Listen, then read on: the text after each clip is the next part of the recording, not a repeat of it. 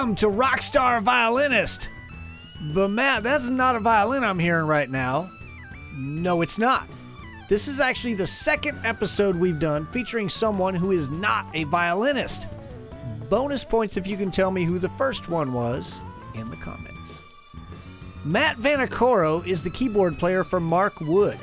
He has also recorded, accompanied, and collaborated with some of the most incredible violinists on earth. He owns Vanna Studios, writes for Ask Audio Magazine, helps design keyboard and guitar rigs for some of the biggest touring acts in America, and teaches music tech and film scoring at Bedford Central School District in New York. In short, Matt knows what he's talking about. We've had so many questions at Electric Violin Shop about recording, sponsorship, and touring that I knew I had to sit down with one of the most knowledgeable guys I know on those topics. So, on to our interview with Matt Vanacoro. Just maybe just tell people who you are and, and why we would want to interview you, a keyboard player, on the Rockstar Violinist podcast. You got it. You got it. Well, my name is uh, Matt Vanacoro. Uh, I'm a keyboard player for uh, Mark Wood, and that's how uh, Big Matt Bell and I here hooked up. And I have recorded and produced and worked with, accompanied just about every major electric violinist in over the last decade or so as uh, one of the side uh, perks, I guess, of being in the Mark Wood band is that you get to play with every other major electric violinist like in the world. Right. So uh, you know, yeah, man, it was really uh, it's cool. I uh, I do like I do enjoy getting to work with all your pa- all your pals that have been on this show and uh, you know, I've I've worked on a lot of their albums, you know, engineered stuff for them, for you, of course, the your uh, illustrious new release, which I'm definitely digging. It's actually kind of it's crazy to not hear that stuff for a while and then hear it. And these are Right. actually, these are really good tunes, man. I miss this stuff. This is good stuff. Thank you. Yeah. Uh, I think my favorite is Tantrum. I think it's just because I'm a weird. I teach kids. I guess that's why I like that one. But um, That's uh, you know, every now and then you just gotta you gotta sort of decide. You know what? I'm gonna throw the little two year old temper tantrum, and it's not just two year olds. It's it's all of us that get to throw the tantrum. Absolutely. But uh, anyway, yeah. So I've, I taught at uh, the Mark Wood Rock Orchestra camp for a long time. Uh, everything from you know jazz improvisation to recording violin, uh, bringing your rig live with you, uh, and I guess uh, you know I've been uh, sort of the guru on a, a lot on getting your sound without amps, but uh, helped out a lot with getting your sound with amps too, and even gotten some of the the big. Uh, you know, you'll take my amp from my cold dead hands, Chuck Bontrager, to to to look at the go, yeah, you know, I guess technology's not so bad sometimes. So, so uh, yeah, I have a lot of experience in in that venue, and uh, you know, I've taught, uh, I teach uh, at a middle school. I teach a rock program at the middle school, and I integrate a lot of rock string players in that program. So, um, you know, I've I've been doing it for a long time, and I brought a lot of the uh, a lot of the heavy hitters to my school as well, which is kind of nice. So there's my there's my resume for your pals. Yeah, you're also uh, you're also a tech blogger, right? Yes, yeah, yeah. I uh, I've written for Ask Audio for about six seven years now. I make a lot of tutorial videos for macProVideo and AskVideo.com. Uh, a lot of stuff on you know music production, virtual instruments, mixing, things like that. And uh, I find myself now. I mean, I can't even list all the companies that I do that stuff directly for. So a lot of companies will send me some instruments. I'll test them out. I'll, you know, whether it's pedals or virtual instruments or physical instruments and sort of consult on them, you know, on while they're while they're building or, you know, to make uh, suggestions or to make videos to show people how to use them uh, for their website, like web content, stuff like that. It's kind of crazy. It's, I, I tell my students a lot about it and say like, this job didn't even exist when I went to school. So, so uh, it's uh, keep keep your mind open, kids, when you uh, when you when you get your degree. Yeah, I mean that's one of the things that I wanted to talk to you about is that you have been on the forefront of tech for for so many years, and maybe talk about content creation and um, just technology and how that's affected the music business, and maybe how that would be relevant to string players in 2019 or 2020. So, you know, one of the things that's cool is that tech can sometimes affect all of us in the same way. It's like the uh, the elements and the things that you want to know about are very transferable, you know, no matter what instrument you are. And especially now when the music business is changing. I wrote I wrote a very polarizing article. I probably got the most likes and dislikes at the same time, like anything I ever wrote for Ask Audio a while back about how the music business isn't bad; it's just different. Um, and the way that you want to make a living now as a musician is fundamentally changed. I mean, you know, obviously you could write a basic article just on how you know the things got flipped around you used to make money off of your recording and then you would tour to support the recording and now it's backwards. You make no money off the recording and you use the recording to get people to come out to your tour where you sell a bunch of merch and you make a ton of money you know at the at the show.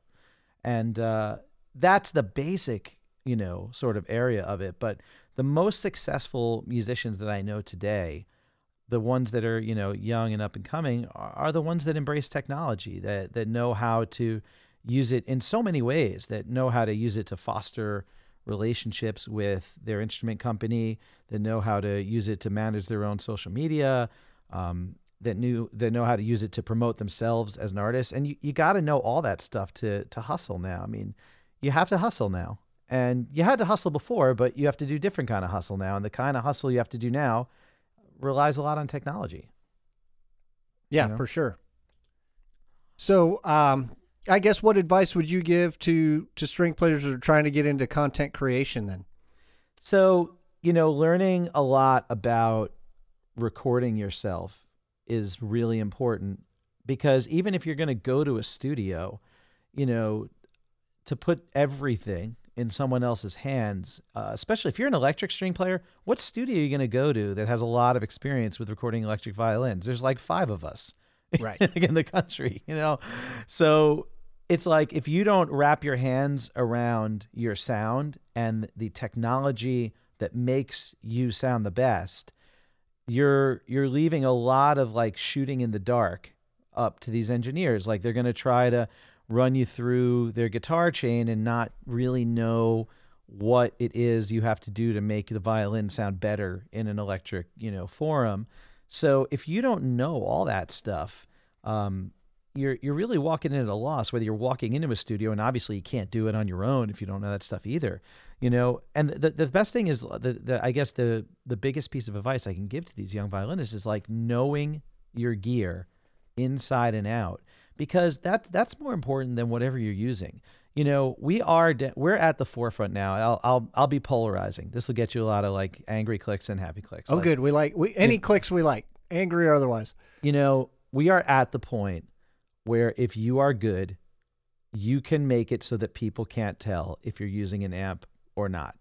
If you are good at what you do and you have a good engineering, like you can do it. We are there. We weren't always there, but we're there now. I know that people are gonna be like, no, like they'll always, be you know, my amp sound, dude. No, it doesn't. We can fool you. Like it can happen now, but that comes with a big caveat. I have a lot of amps in my studio. I love my amps. And I love my amps because I know how to get that sound out of them and they're already set for that sound. And it is way more convenient for me to plug into my Mesa Boogie and rec- like I've got that chain set up. I've been playing through that chain through a guitar for years. Like I I know how to get a great sound out of my Mesa amp. So it is faster for me to get to point B if that's what I want to do. Now, if I want to get like a big Marshall stack sound, I don't have a Marshall here, trying to get that Mesa to get that type of sound with pedals and all the stuff I have, like it takes a long time compared to using a virtual sound that, again, I also know inside and out. It's not that the plugin is better, it's that I know the plugin like like I know my own instrument. I know the plugin like I know how to play the C scale on a piano. I've I've sat down and done, you know, I've used it like hundreds of times. That's the thing like a lot of people can fall into gear addiction. And I I have a friend, I have a guy like he's like a guitarist in a rock band and all he does is buy buy a new pedal, eBay the old one. Buy like every week. We're joking like like dude, how long is that pedal going to last? Like 3 weeks. If you do that stuff like you can't learn it enough. Like you don't have it long enough to learn it. You know, I like I I'll, I'll laugh at people like whether whether it's the Helix or the Fractal, like like oh yeah I got the I got the Helix, but I just couldn't you know get the sound I wanted out of it. I'm like, well, the only answer to that is you didn't spend enough time with it, because I. I could I could make a blender sound like a friggin' electric guitar through the Helix, like you know if it, it it it might take a long time, but you know you can do it. So knowing your gear inside and out is important. Like I I'll see a guy who I had a guy come in and bring an old amp that he bought. You know, he, has a, there's always a story. He's like, "Ah, I got found at a garage sale. It's amazing, like this Ampeg, you know, amp, and it sounds so great." And he, you know, plugged it in, and like he didn't know anything about tubes. Had no idea that it even had tubes. I'm like, this tubes I haven't been replaced in like 40 years. It sounded terrible. It was buzzing. I'm like, like you know, old doesn't equal good. Like Right. this could be good if you maintained it. Like if we did all this, this, this, and this to it. So when he brought that into the studio, I said, dude, like, let's not. let's plug you into, you know, whatever I was using at the time, you know, amp farm or, you know, some amp simulator. Here we go. Let's try that. And he's, oh my God, it's like so much. I said, I know, like this, this is a good amp, but it's still, you picked it up off the side of the road. Like you got to do a lot of work to it. And, and I helped him out. I actually, you know, we went online. I'm like, all right, you should buy these tubes. You know, you got to replace the power amp tubes, but you also got to replace the main tube, you know, the preamp tubes. And like, here's a forum that shows you like these guys talking about what the different tubes, what kind of effect they have on each one. Like, you play a Telecaster, so that's going to affect this. And it's like, if you don't know all that stuff about your own gear, then you're not going to be effective in any studio situation. So I don't care if you're using a fractal, if you're using ju- a, a, a laptop with MainStage and guitar rig, or if you're using an actual Marshall stack. If you know that piece of equipment inside and out, you'll get the sound that you want. And if you don't know it, uh, at least be aware enough to shut up and find someone who does and have them show you. Like that's, that's the best thing I could do. Here's a clip of Matt playing Vulcan Worlds with Mark Wood.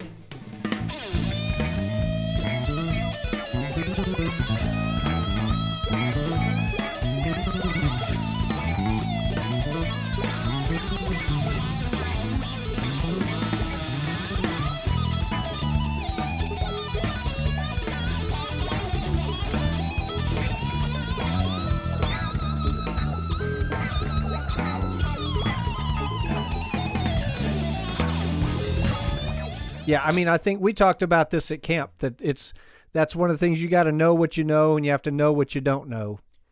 Yeah, absolutely. I mean, I, I, you know, uh, at some point, I guess it all does have to do with money in the music business. Like, but when at some point you get financially secure enough to not care if people are going to judge you and you're not going to get this job or that job based on whether or not you're able to talk about vintage amps. Like, I couldn't tell you what tubes I have in my my Mesa Boogie right now. I don't remember off the top of my head. I replaced them two years ago.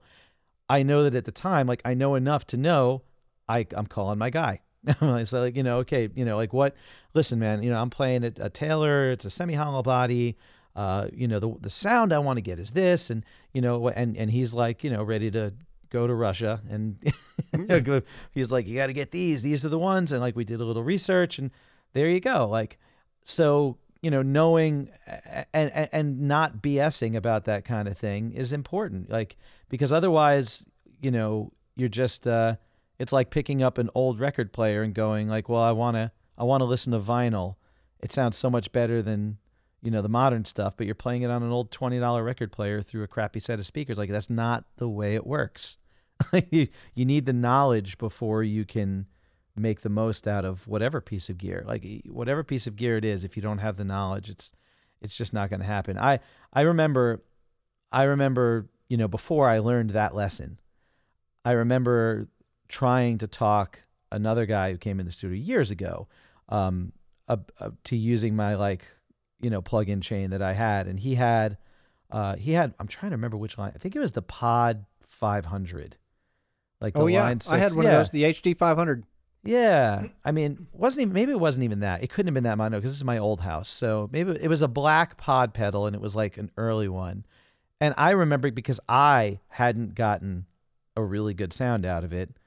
I was like, selling him really hard. Like, just come on, man, just plug right in. We'll use the plugins. And this guy, like, he's it sounded like Peter Gabriel coming out of that thing, man. Like the best, like prog, cool, glassy guitar sound that sounded like it was, you know, with a Roland Jazz chorus amp, and there were no amps in the room, and I'm, and I felt like an idiot. And then that's when I started to go, like, you know what, man, you got like, if you know your gear, you'll be better than someone who who has more expensive gear but doesn't know it. It's Yeah. just it's that simple. Yeah, for sure. When when you mixed my CD, we were sitting in uh, sitting in your studio, and I was just I was blown away by how fast you could you could do one thing or another thing, and it, it's clear that you've spent hundreds and hundreds of hours doing that. Oh, thank you. Yeah, I mean, you know, look, I do review a lot of stuff and I do have to try a lot of stuff, but I really do try to like, you know, I I, I the funny thing is that like I get good at this stuff because my home movies and stuff, the sound must be like impeccable. I'm using like these astounding plugins on like you know my kid's hockey game like just Right. cleaning up the audio. But but i use the same stuff all the time the same signal chain like and i really until i know it inside and out. And you know you know it you know that vibe too because the tracks that you send me like we didn't really touch your violin tracks too much. Like you have you know the helix plugin like you know how to get what you want out of that plugin because it's your pedal and you live that friggin' pedal. Like you're doing gig after gig after gig after gig with that pedal. If you don't know how to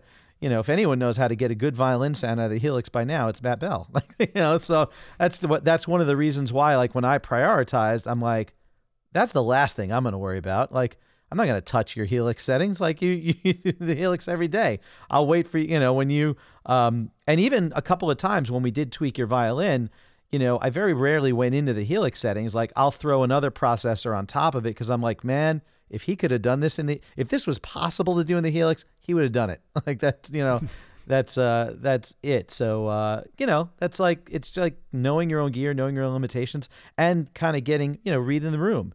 You know i'm again i'm not you know i know a lot about a lot of stuff and i i have a helix but i'm, I'm not going to tell you the way the violin should sound through a helix. Like this is like your whole life you know? So it's it's good though because that allows me to prioritize and like i just trust you know trust my artist and go i ain't gonna even look at the helix settings like they're there they're where they need to be i'll think about what can i do on top of this and what can i do for the other things that you you know want to approach Right. Here's a tune by yours truly. It's called Exile. This was mixed by Matt in his studio in New York.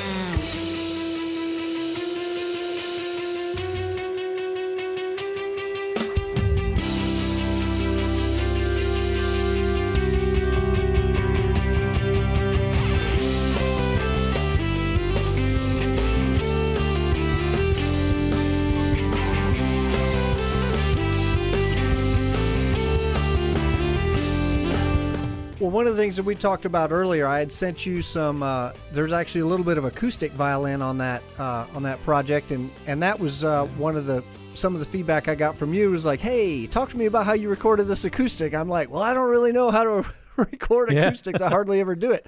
And you'd said, "You know, let's let's chat sometime about that." So um, I would love to hear the advice that you've got for recording acoustic violins and and share that with the folks that are listening. Sure. Well, you know, look, there the first thing I would say is what we've been driving home. Phone a friend. you know, like that's if I, you know, if you and I are here and we're working on something, you know, we can we've got the time to experiment and break out the mic closet and, you know, do all that stuff. If I'm to go on location or I'm to go, you know, I'm to, you know, Rachel wants me to track something for her. It's really important. We're to go, you know, like and I've only got one shot at it. I'm phoning a friend. You know, I'll call. Uh, actually, you know, who's great is a fo- another former uh, Mark Wood. Uh, I'll do a shout out to Jenny Nelson. She's a, a classical uh, mix engineer right now, and she's fantastic. She's a Mark Wood camp uh, camper like for about a year or two, and she was a pianist and sort of like uh, shadow interned me for about a year because she was do, going to college up here, and she's like, you know, the guru on on recording that stuff. So I would say first, you know, is that I don't, you know, I have I record acoustic instruments all the time, and it is definitely something I do. Um, but you you should definitely phone a friend. Number one, like if if you want to get some really really cool stuff. Um, you know, the first thing is I think of is what do I have to work with in terms of the instrument? Condition your instrument. You know, I'm not going to record a drum set without tuning it. I'm not going to record a violin without going through and making sure that, you know, the instrument itself, I'll tell the artist, like, listen, you're the violinist. You got to get all the squeak and all the stuff out of this first, you know, clean it. Have you, have you not cleaned it in a while? Like all that stuff, like it makes a difference, you know, it really does. Like if there's you know, rosin goo underneath and things like that, like anything that can impact the experience, start with the instrument always. I do that for guitars. I check the strings on the guitar. Like I'll, I'll, you know, look over the top of my glasses. When's the last time you changed these? You know, let's take a look. You know, um, so it always it always starts with the instrument. That's recording uses the same philosophy as computer programming, which is garbage in, garbage out, For sure. and and that's it. So I start with the instrument. And then the second thing is I'll I'll look at the environment where you know where are we recording it. So do you have access to a room? Uh, if you don't have access to a room that is wonderfully acoustically treated, like right behind you, um, you know, then then what can you do to deaden the room? You know, can we can we through? I've dude, I've used jackets in a in a pinch. I recorded strings for a pop album. There's a pop album. If you wanna you wanna laugh, I'll give it up now because I think the record company is now bankrupt anyway, so who cares? I, I can't get in trouble. Um, Jordan Knight from New Kids on the Block. Uh, I actually recorded one of his solo albums. I arranged and recorded the strings for like his single, and they didn't have a budget for like a big orchestra. And I literally recorded the album with string players in my bathroom. I was in my first house, like I just gotten married. We had a small, like 900 square foot house and I made two big mistakes. First of all, the tune was in D flat, and I didn't argue. So Oh. every session string player that I that came in was just so pissed off, and why couldn't I rewrite it? At least rewrite it enharmonically. So you know, you learn. This was pre Mark Wood days, and uh, I, and then secondly, like this is what I got. Like okay, I got a, I got like you know nine string players. I can have four in my you know front room that was serving as a studio at the time, two in the bathroom like some in the living room and you know thankfully i didn't have kids at that time so it was like everywhere was quiet back in the day.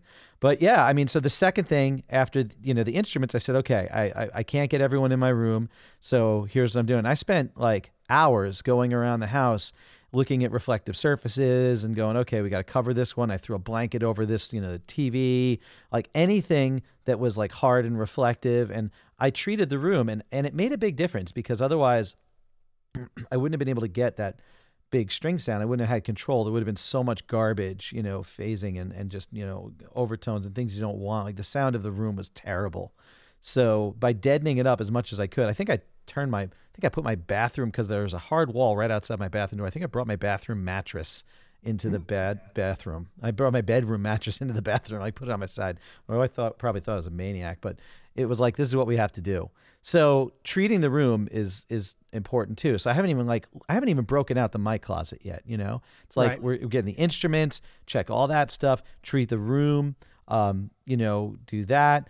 Uh, but it So goes just to to, be like, clear, you want the room as dead as possible. well, I want the room as dead as possible if I don't have a room that is good. So, you know, if I'm recording in a room that has a great natural ambience, you know, like like if it's got if it was made for recording or if I'm recording in a church or, you know, a chapel. By the way, again, just like record players, like not every chapel is good for recording, you know. Don't Sure. assume just cuz you're like I could get the church for the week and then you get there and there's crazy flutter echoes that just, you know, make everything sound terrible. So, you know, I mean, if you have a great room with nice high ceiling and plenty of, you know, and it's and and no, you know, you got maybe bass traps or there's no standing waves, um, then you can use that room. But if you don't, if you're, you know, 22 years old, newly married in an 800 square foot room, you know, house, and you got to stick string players in your bathroom, then what you need to do is deaden the room so that you can use you know ambience plugins like reverb and stuff to to get it and sweeten it to where to where you want. It is 20 times harder uh, to remove the sound of a bad room than it is to fake the sound of a good room. So, you know, that's why it's like, you know, if you don't if if you're not even sure, dead in the room. if you're not sure, dead in the room. And then you can add, you know, a little bit of silky reverb later on, you know, a nice tasteful amount. But, you know, one thing you can't do is like remove the the like phase cancellation you get because there's standing waves in the corner of this room or something like that. You know, you just you recorded garbage and the garbage is there. All you can do is enhance the garbage. You know, Right. so um so if you're gonna if you're gonna you know I'm assuming like look if they're that I, I guess I would say dead in the room because anyone listening to this podcast probably is not a professional recording engineer with a giant amazing room. So, so you know if if they are then they don't need to listen to me. You know they know what to do. so if you if you're asking then the answer is yeah you probably want a dead in your room. I mean even my you know studio in my house which I spent a lot of time um, you know, checking out for standing waves. I've used mirrors. Like I literally in my mixing area, you know, I'm putting a mirror down on in front of me to see if I can see my speakers, so I can check to see if I'm getting reflections I don't want. And like even with all that stuff, I still know my it's I'm in a house. You know, it's a great room in the house, but it ain't a room. You know what I'm talking about when I say like a room. So yeah, if you don't have a room, and that's in you know capital letters with quotes, Right. then you, then you got to deaden what you have so that you can add in your you know ambience later on. and if then- you're not sure whether you have a room or not, you don't have a room. That's exactly because yeah, if you you you'd know if you had a room because you probably paid about fifty to sixty grand for the room, and Right. I don't know a lot of people that have that kind of disposable income that would forget that they bought a room, Yeah. or, or or built a room, or what you know, or, or whatever. I mean, you know, I'm looking to build a room, so you know, hopefully next time you uh, come up and visit, we'll be doing that. We're trying to, you know, do. But even that, it's like you know, I'm not going to build it myself. I gotta gotta phone a friend, bro. Gotta phone a friend and get get it done. So you checked your instrument, you deadened your room, okay, and now you can start breaking out the mic closet. Um, and in your with your mics, I mean, look for acoustic strings. Uh, you know, ribbon mics are fantastic if you have a good ribbon mic. Um, it all depends on the style of the recording you're going for too. I mean, you know, look, any I, mean, I recorded with condenser mics. Um, you know, you know, AKG C414s are, are are great. Um, you know, there's some great Royer condensers that that everybody loves. Um, you know, I don't record acoustic strings enough to make it worth for me to you know drop four or five grand on a you know a nice matched pair of uh of Royer ribbons or or something that are that are like mainly used for recording strings. So I usually make do with my condensers. Um, but you you want to get you know get a good mic. Think about the player, you know, because look, tone is in the fingers, and if you get a condenser mic and you're putting it right up on a player that isn't a really experienced player, all you're going to hear is a very loud and amplified version of inexperience um, in the fingers. So I don't want to give that trade secret away now because that's gonna, there's going to be some of our iMock people coming and go, "Hey man, why you put the mic so far away when we Yeah. Because I don't want to hear your finger garbage. No reason. No, man, we're trying to get ambience. That's what it is. No. but um, you know, in, in serious, like I've used I've used ambience and reflections to help cover up, and I've used direct and closer mic techniques to help bring out. You know, it, it all depends. Like when I when I'm you know recording Doc Wallace, man, when he comes and I when he does his you know yearly sojourn down here, I mean, I love using you know one of my really expensive condensers like really close. First of all, he's got like a beautiful viola. He's got a beautiful instrument. He has beautiful manly fingers that make it sound beautiful. And I, you know, so like I'll I'll close mic him and I'll throw some, you know, room mics up too. Uh, but you know, for everyone it's different. So it depends on like who's playing the instrument. Um, and it depends on the type, you know. Look, if I'm recording Earl, you know, our boy like Earl Maneein. So if you're listening to this podcast, I'll, I'll give a shout out to to Earl. I can't close mic Earl because he'll knock it down. Yeah. He's he's a he's a damn maniac, you know. Like so, he gets like a cable and only electric. I'm like, dude, Yeah. he's moving. He can't, you know. No, but in all seriousness, like he is, um, you know, if you've ever seen like his acoustic, you know, quartet play, he's an incredibly expressive player. So I I don't want to get in his way and mess. You know, that's the other thing is that like I don't want to the player to have to compromise. I would rather have a mic that I wished I could have put an inch closer, but I got the truest, the truest and best performance out of the player than a mic that I stuck right up on them and they felt that they had to bow a little more reserved because they had to stay Right. close to it.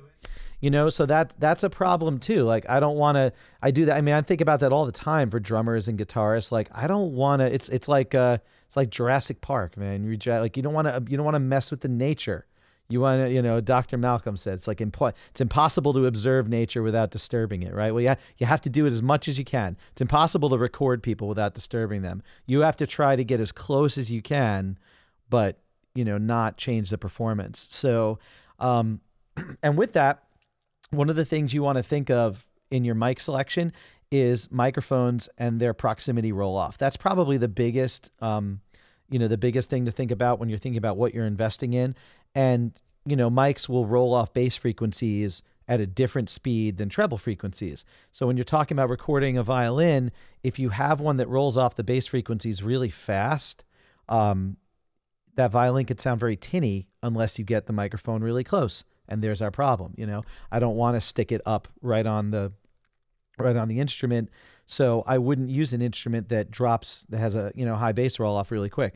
So like an example, just for people out there in the world, like this, excuse me, this microphone that I'm using, this Shure SM7. You know, one of the things that it or the Electro Voice RE20 is known for is that you can kind of move back and you can kind of move closer and side to side, and there's not too much differentiation in the bass frequencies. Like you're not losing bass. It's a pretty good wide field. Not all microphones are like that, you know. Like pencil condensers, those little tiny ones, um, they're much more directional, and you move a two degrees off axis, and all of a sudden your instrument loses its guts.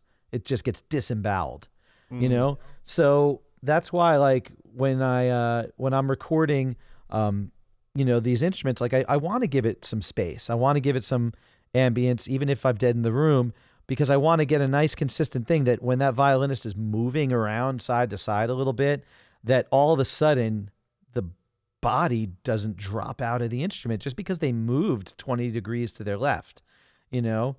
Um, so that makes a big difference too. It's like, I have, do I have a more expensive condenser? Yeah. Like I could be talking to you now on an AKG C414. It's like $1,100 microphone, but I talking, I'm talking to you on this you know $400 microphone because what this one does is it doesn't roll off bass at all depend no matter where i move. And that's that's the typical voiceover thing you want. So something like that like you want to think about that when you're going to pick a mic for your acoustic instrument as well. You want to think about like the bass roll off and um, you know the proximity effect and how that's going to affect you and like how far you want a mic you know away. Um, you know generally look a great ribbon mic a couple of feet away at a good angle in a nice deadened room. I mean, who's going to complain about that? Any engineer is going to be happy to, you know, be able to sit down and, and work with that. I can tweak that. I can get that going really well. You take a Shure SM57 and you point it at your violin, you move three inches to the left, and I'm not going to hear like the guts anymore. I'm just going to hear the squeak of the strings. And that's going to be tough because you can't just compress that and fix it. You got to do like really complicated dynamic compression and uh, get in there and, and spend hours trying to fix it, and and sometimes you, you can't. This is Long Time with Chuck Bontrager.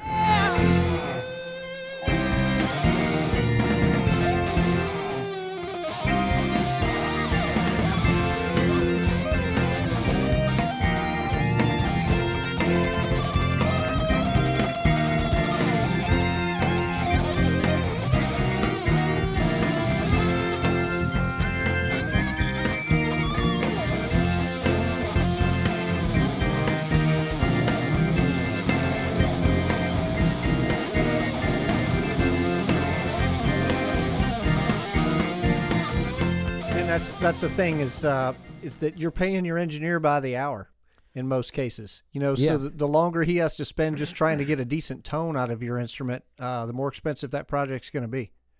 Absolutely. And I mean, that's why it's great. Again, I just keep going like, know your gear, you know, and know your microphones. And I mean, I have string players that show up to my studio with their own microphone, you know, that they like to use to record. And I don't fight them at all. I mean, I know studio guys get very territorial. I'm like, dude, I, great. you have an, you have a mic that you know how far away that you like to place it and you know, you know, what kind of sound you get at it. Like you save us a ton of time and we can get to the music instead of the, the you know the button pushing which is Yeah, always sure. the best part so you know if you know your own gear that's the thing i mean and that's like that's why it's great to have your own studio stuff and be able to work it because you know even though the guys downtown may have better gear um, you're only going to get them for an hour you know if, if that's what you can afford you know you can afford yourself for a very long time so if you have a good mic a good preamp and a good audio interface like you could do a lot with that. I mean, I I have friends that record entire albums with one microphone. Like I, I have this this wild, crazy my this friend, uh, uh, Israeli dude, this guy Eyal Amir. He makes these amazing prog videos.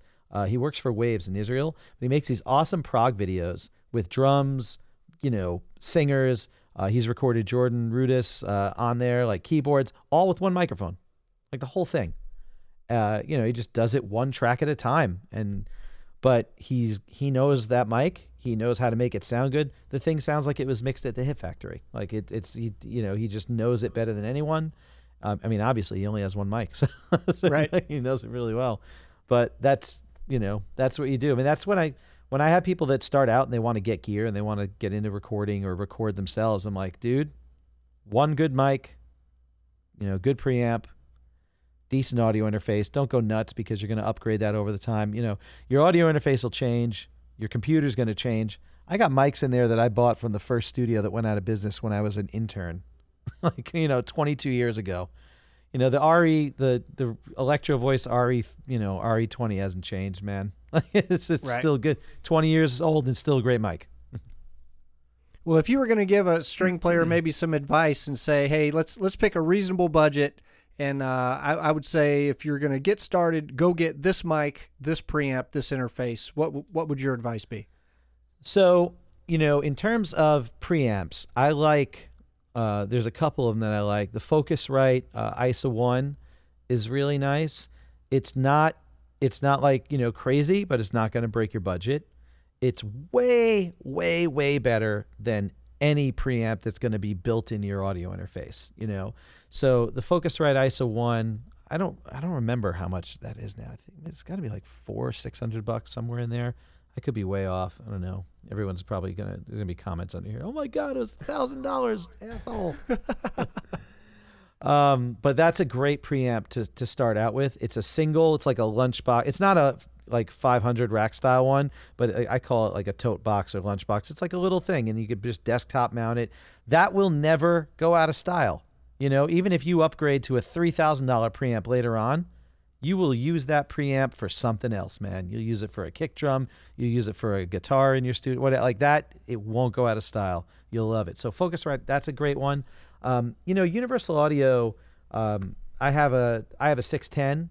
Uh, I have like a channel strip, an LA 610 that has a compressor, and that that's a nice one too. If you want to spend like a thousand bucks on one, um, or 1200 bucks or whatever you know it is. But the 610 is nice too. That I think they make a 610 solo where it's just the preamp and it's the same thing, like a lunchbox style. It's literally a preamp that's like that big.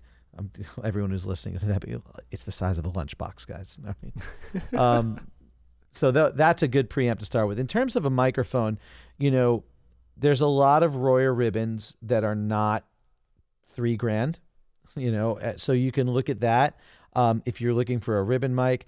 But you know, if it depends, like if it's if it's like you, like if you're a electric sting player too, or you want to be able to do vocals, like I would say go the condenser route, you know, and think about an AKG C414, or think about any of the mid-range Neumanns. Like the $500 Neumann is unbelievable. I don't remember the model numbers of them anymore, you know, but it is it is a really great mic for 500 bucks. Like they Neumann does not make a bad one. I I even have the Neumann like handheld live mic, and that one was like 400 bucks. And even that, it's a handheld condenser. It's like it's meant for singers live, but it's a condenser you could hold in your hand. It's like insane. Um, you know, the, those are good. Like they're really, really fantastic. I mean, you can't go wrong with a Shure SM7. Uh, it's a fantastic mic. I've seen this mic on kick drums. I've seen it on acoustic guitars. Uh, I've seen, you know, same with the EL, um, the Electro Voice RE20. I've seen Stevie Wonder singing into it for vocals, Howard Stern talking into it on over radio overdub. I've seen someone use it on a snare drum. I've seen someone use it to mic an upright bass. You know, like they they they're great mics and they're going to be 20 times better than like a dynamic mic, you know, like a a Shure like an SM58 or something like that. So getting a decent condenser is great. Getting a, a decent ribbon is even greater. It's just the thing with the ribbons is that they are definitely very like most people I know that are using good ribbon mics, they're really focused more towards specific things. Like there are ribbons that are great for drum overheads. You can go on the forums and they'll tell you about these like Russian modified ribbon mics and the overheads. Like everyone's using them. Um, you know, and the same thing. Like if you go and you just Google violin ribbon mic, you'll probably see the Royer one pop up that everybody likes, or or you know another one.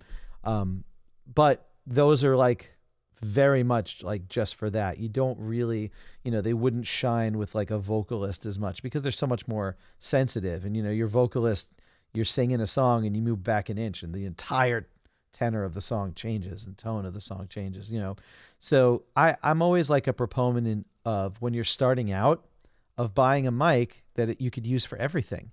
Um, you know, would that specific Royer ribbon be better on your acoustic viola? Yeah, probably. But if you picked up a Shure SM7 or if you picked up an AKG C414, you could literally stick it in front of a guitar amp. You could mic your electric violin. You could mic your acoustic violin. You could sing into it. You could stick two of them in the back of a church and record a choir. Like, you know, I like that stuff. I guess maybe because I'm inherently cheap. so it's just like, I like, I want to get the most bang for my buck. So if you're starting out, I would say you know, get a versatile mic like one of those that I mentioned rather than going for the specific, uh, you know, of course, unless you are not, you don't sing, you don't play electric violin, like you just want one mic to record only your acoustic violin, then do your research and pick up that good ribbon one, you know. Um, in terms of the audio interface, you know, if you have a great preamp, then then what you're looking to do is probably get an audio interface that just has a line input and is transparent um, if you're just recording. If you're going to be doing mixing and stuff, I mean, I'm a universal audio guy. I have tons of universal audio ones. I have the Apollo series, a bunch of them. Um, I like them because I like the plugins. The plugins run on the devices, so it doesn't matter if I'm using an older computer or a newer computer. It's there's tons of power in them. Uh, you can emulate other preamps with them. But again, if you bought that nice preamp, who cares what the preamps are like on your audio interface? You know, right. I don't care that much. I don't use a lot of preamps on my audio interface. I use these. I spent God like a kidney's worth of uh, money on preamps in my recording studio. I'm, I'm not using the ones built into my interface, not as good as they are, and the universal audio ones are very good. So I would say that that matters less. The um, you know, some of the lower end Focusrite ones are very reasonable. Uh, and as long as you have one, if you're buying a good preamp, and here's the important thing you do want to look into an audio interface that lets you bypass the preamp stage and take only a line level in mm. because you don't want to color that nice preamp sound you got by running it through another preamp. And believe it or not, even on a lot of high end ones, some of them don't do that. Some of them make it run through its preamp no matter what. I'm like, dude, I'm running this through a really expensive, like, preamp channel strip. I got the sound exactly where I want, and now I'm going to add in a bunch of garbage harmonics because I'm running a preamp through a preamp. It's like running two distortion pedals. You know, it's not that that sound isn't okay or usable for some things, but it's I paid a lot of money for this one preamp to sound a specific way. Sure. I don't want to color it. So you want to check to make sure that the audio interface you're getting has a line input that lets you bypass the preamp on it if you are buying an external preamp. Now, if you're not, forget all that. Yeah. get a universal audio one or get a RME audio, like get an audio interface that has an amazing preamp because you cheaped out and you didn't buy the preamp. there you go. Here's some hot water.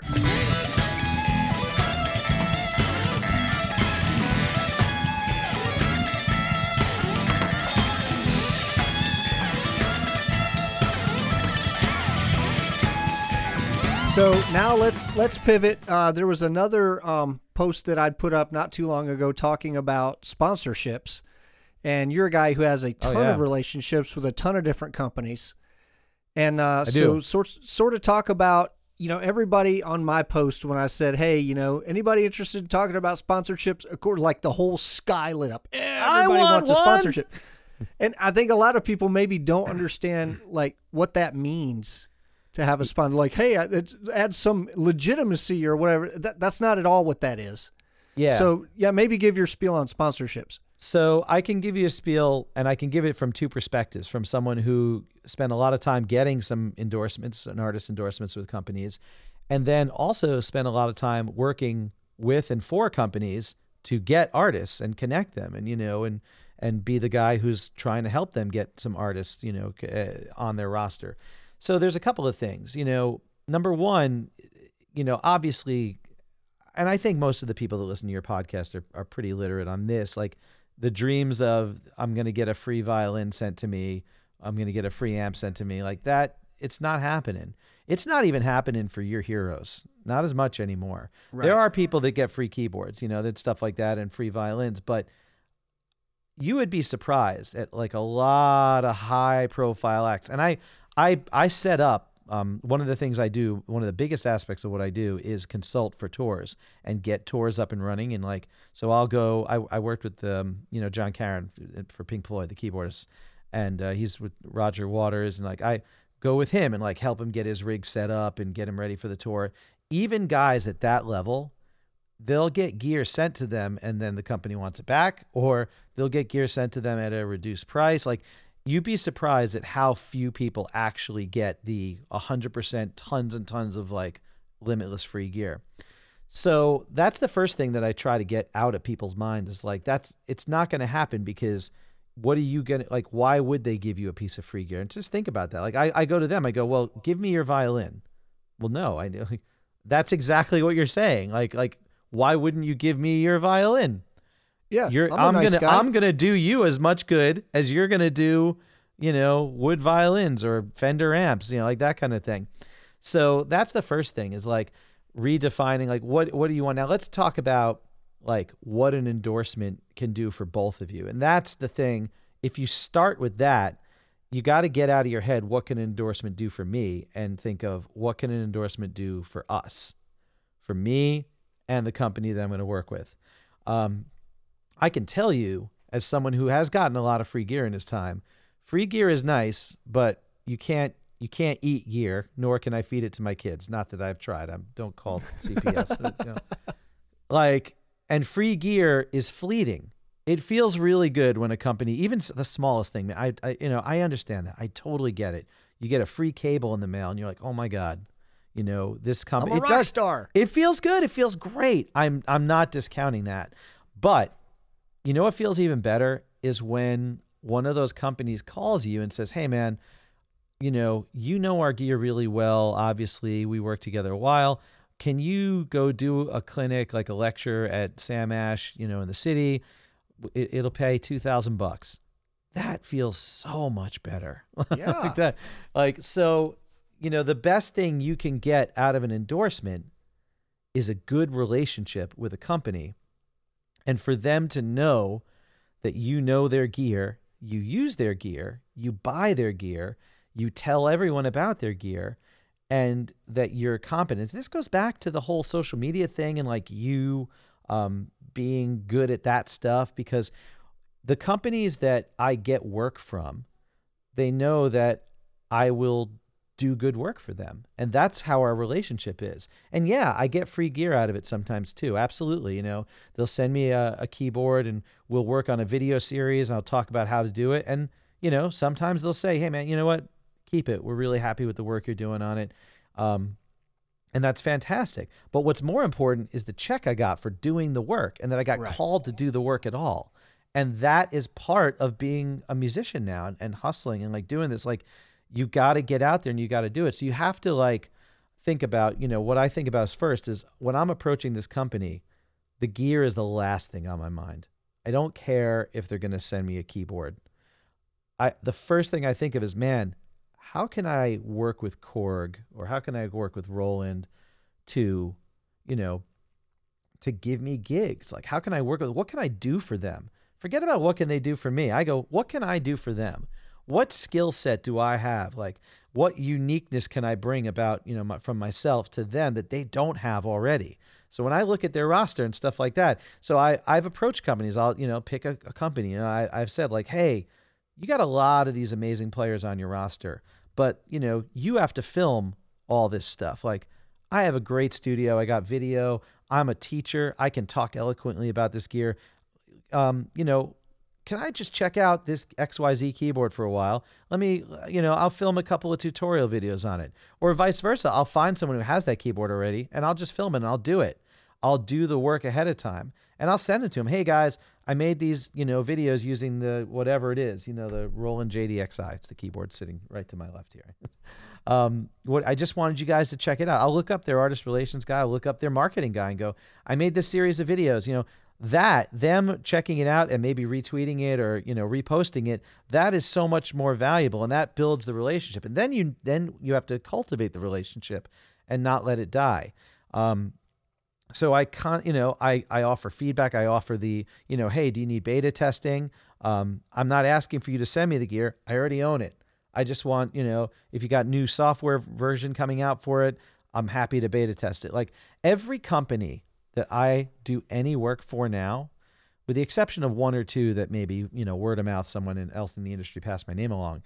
But all the major clients I have and all the major companies I'm affiliated with or I, I do any work for, I started out posting on their bulletin boards. And for you, you millennials who are all yeah. okay boomering me, that is what we had before Facebook and all the rest of the things. Now there's still bulletin boards, there's still boards and stuff like that, but I started out by posting on their social channels and just posting a lot. And you go, hey, here's what I'm doing with the with your instrument. Check it out. Here's what I'm doing. You know, here's my presets. Oh, I made a batch of presets for amp settings for the Line Six Helix. You know, check them out. I just wanted you guys to see them. You know, and stayed active in the boards. And then eventually, you know, one of their moderators or one of the guys from the companies, you know, just kind of about, hey, you know, we're testing out a new. Uh, beta version of that software. You know, you want to check it out and maybe, you know, okay. And then eventually that turns into, you know, hey, like we're actually Helix 2 is coming out.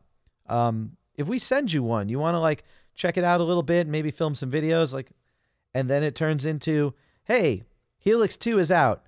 I got 3 music stores in New York. We don't have a guy in New York. Can you go to those music stores and do a clinic on Helix? I'll pay you 500 bucks per, you know, show.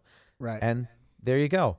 And of course, if you're an artist, this is fantastic because now you're getting like they're not going to want you to play copyrighted music, so you're going to get to show up and play your own music right. to an audience that is there to, you know, hear a player play and to, you know, learn about this, you know, whatever this thingamabob is you're showing and and you're getting paid. And you're getting paid, you know, like think about how much you'd make in a club versus how much you'll make doing a, a, clinic at a music store. It's like you're still playing, you talk a little bit about the gear, and you can be enthusiastic about your rig. I mean, people want to hear about your rig, man. You're an electric violinist. You have a cool setup. Sure. People want people want to know about that, man. You know, like they love that stuff.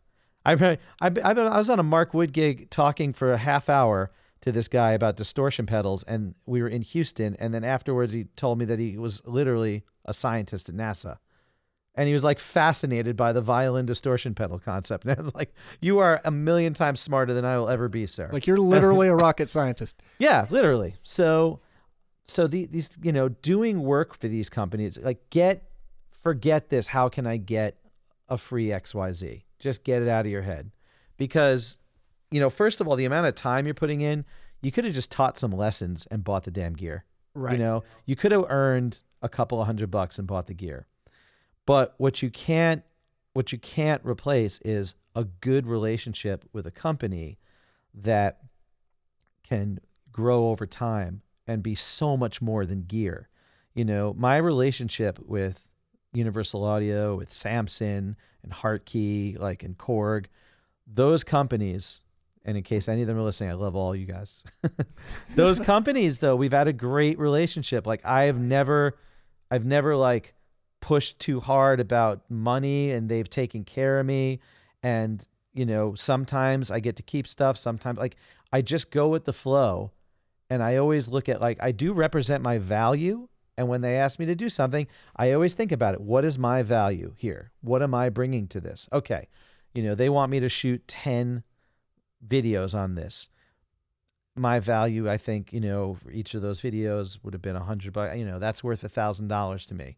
And then I can decide, well, do I want the thousand dollars or maybe do I want to keep the keyboard when it's done? And then then I kind of compute too. Well, how much is that costing them? Maybe I can eke a little bit more. You know, like um, so you always want to you know you want to you want to have value and assign value to what you do but you also want to remember like you know I, I, these same musicians that are like hey man you know i i, I don't want to play this gig for exposure but like would you ask your guy who's doing your landscaping or fixing your plumbing like to do it for nothing like that's what you're asking if you're if you're going someplace and you're not bringing value you know, I play gigs for exposure all the time. I play gigs at a at an event where there isn't money being made and I am fine with that. You know, I'm not making money and I know someone else is make, isn't making money and that's fine. I'm there to play. I love playing. I'll play. But when there's money being made, you know, if I'm going to a club that is making a significant amount of money that night, then I don't want to be the entertainment unless I'm being compensated because I have value. But there's a difference. You know, it's like if I'm playing a club that there's a huge audience and they don't care who's there, they just need a musician that night, then I expect to be paid. If I'm playing a club that when I go there, it's completely empty and I didn't bring people, right? Like it's why why should they pay me?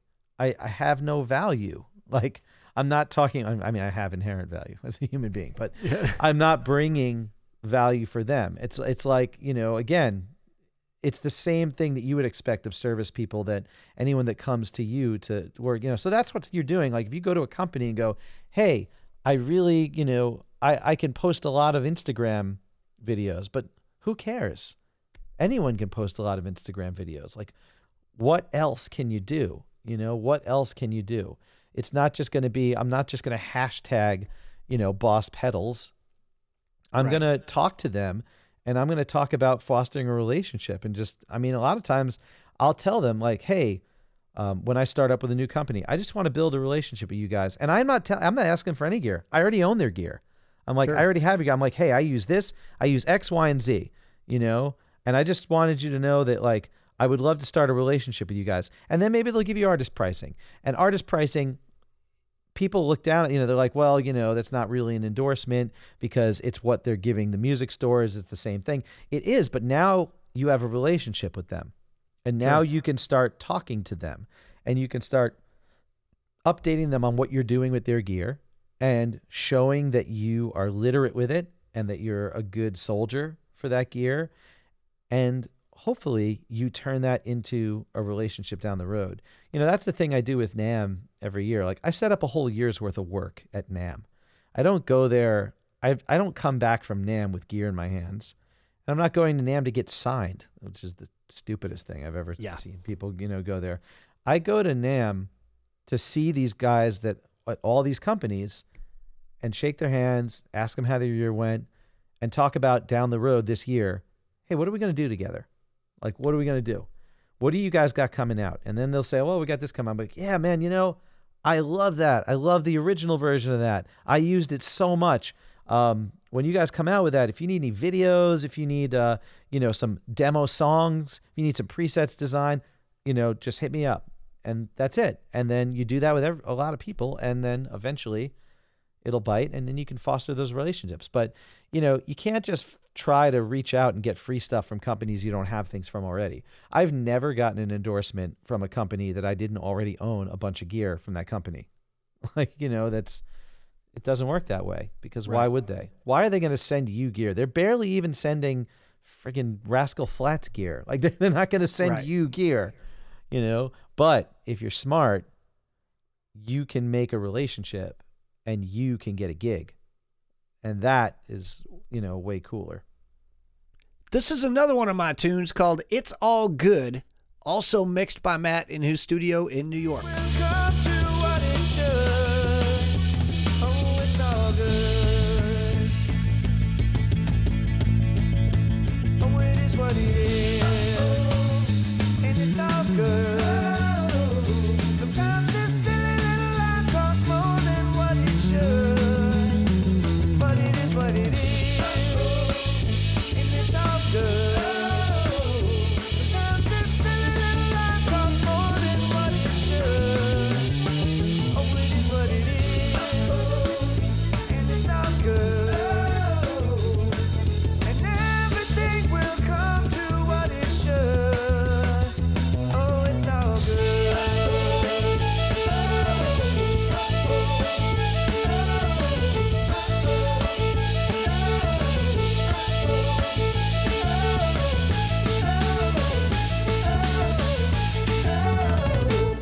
So you work with a lot of young players. I do. Um, not only at your school, but also with Mark's camp and through the EYS, and, and just you know you're connected to a lot of young players. We just got a few minutes left here, but what would be um, some advice that you would give to some young string players to say, hey, here's here's just some general career advice for you. So, you know, the first thing is that is diversify, diversify. You know, it, when I have like string players and I have kids that are in high school, if I have kids that are in high school, they're like, I want to go to, I want to go to a music conservatory because I want to be a classical violinist. I kind of go that that ship has sailed. If you, you know, how many how many orchestras can you make a full time living at being a violinist? What are there five in the country that you can get a full time livable wage salary? You know, um, but being a musician is awesome. You know, so I don't I don't know that I identify as a keyboard player. I'm a musician. And a musician is like is so many things from teaching lessons to consulting on gear to playing studio sessions to producing concerts and live events to you know teaching public schools teaching private schools teaching clinics teaching at camps um, recording, playing your own music, maybe writing music for, you know, um, for collections of unlicensed music and selling that music, you know, for video and things like that. Like, it's so there's so many things to do now that there weren't there to do before, and it's awesome if you're diverse. So, learning about modern technology and not writing it off, learning about recording your instrument, learning about all the alternative ways to play your instrument, like you know electronic stuff, improv and jazz, you know all that stuff. If you're diverse, you can not only make a living wage as a musician, you can have a lot of fun doing it, and that is you know that is really great. And you know it's it's there's a, a lot of people are there to to tell you you can't. You know, there's so many barriers in your way because so many people don't understand how many options there are now if you're diverse. You know, people do look at it and go, well, what are you going to do as a classical violinist? But if you go, if you kind of open the door and keep the door really wide as to what being a musician means, um, it's awesome. I mean, I, I couldn't, I, I, you know, before I went to college, I spent one summer working in a cubicle at GE and like I did an internship. Like, I could not do it. I would never, I would have clawed my eyes out. Like I if I had to do it any longer. So like being a musician is awesome. And if you have blinders on and you're like I have to be a violinist in the New York Philharmonic, then you are going to you probably are going to have a lot of disappointment in your life leading up to that. But if you rip those blinders off and think about what being a musician means and say yes to everything even loosely connected to music, you you'll always be doing something different and you'll have a great time. And it's and and you can really make some really cool income in ways you didn't think of and you can, you know, express your art and express yourself in really fantastic ways. So, I would say if you're up and coming, like just don't focus on only being a violinist. Think about being a musician and what that means. Yeah, great That's stuff. It. Yeah, man. Hey, Matt, thanks for uh, thanks for agreeing to do this interview. And uh, I'm really excited about this, and I think people are going to enjoy this discussion. Yeah, man. All right, you got it. Well, rock on, guys. Thanks for listening to another episode of Rockstar Violinist. That's going to do it for 2019 for us. We've got some awesome interviews planned for 2020, and I can't wait for you to hear them. Have a great holiday season, and we'll see you on the other side with some more rock star violinists.